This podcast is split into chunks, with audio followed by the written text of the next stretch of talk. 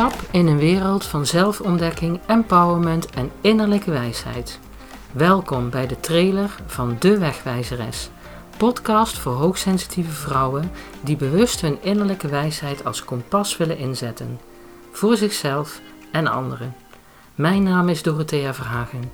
Ik deel inzichten en ervaringen vanuit mijn persoonlijke en professionele pad, de hoogte, de dalen, de downside en de euforie de verhalen en expertise van mezelf en anderen.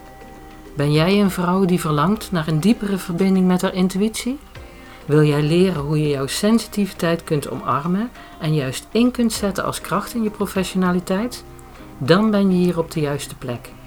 De afleveringen gaan over communicatie, sensitief belichaamd leiderschap en hoe jij jouw innerlijke wijsheid kunt inzetten in contact met anderen. Ik maak je wegwijs in je binnenwereld en geef je praktisch houvast om je te positioneren in de buitenwereld. Zodat jij ieder moment jouw eigen weg kunt vinden, je pad kunt vervolgen op jouw manier, in jouw tijd en vorm, vanuit jouw innerlijke wijsheid.